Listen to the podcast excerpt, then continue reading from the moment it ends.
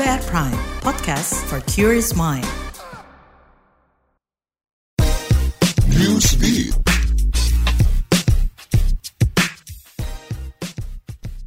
Gara-gara India melarang ekspor beras, masyarakat India yang tinggal di Amerika Serikat dilanda panik buying. Dikabarkan mereka menyerbu berbagai toko kebutuhan pokok untuk mencari beras-beras India. Tingginya permintaan di tengah penghentian ekspor ini menyebabkan harga beras naik tiga kali lipat. Toko-toko juga membatasi pembelian beras, yaitu satu kantung beras per keluarga. Di media sosial, viral soal antrean yang mengular di berbagai toko yang menjual bahan makanan India.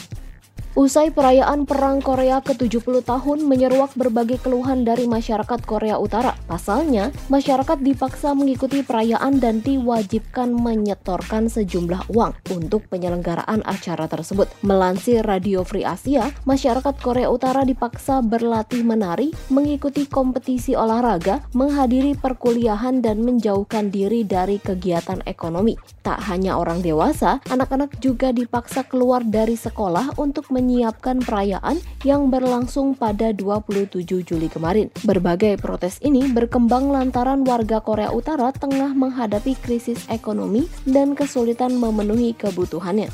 Denda sebesar 1.500 euro atau setara 24,9 juta rupiah diterapkan Prancis bagi turis pelanggar lalu lintas. Beberapa pelanggaran yang diancam denda adalah berkendara dengan kecepatan yang melebihi batas, menggunakan headphone saat berkendara, dan mewajibkan mengenakan rompi keselamatan saat kendaraan mogok. Selain itu, Prancis juga mewajibkan label Crit Air seharga 7,6 juta rupiah sebagai penanda emisi emisi kendaraan di zona rendah emisi. Beberapa wilayah rendah emisi di Prancis adalah Paris, Strasbourg, Lyon, Marseille, Toulouse, Montpellier, Grenoble, Rouen, dan Reims.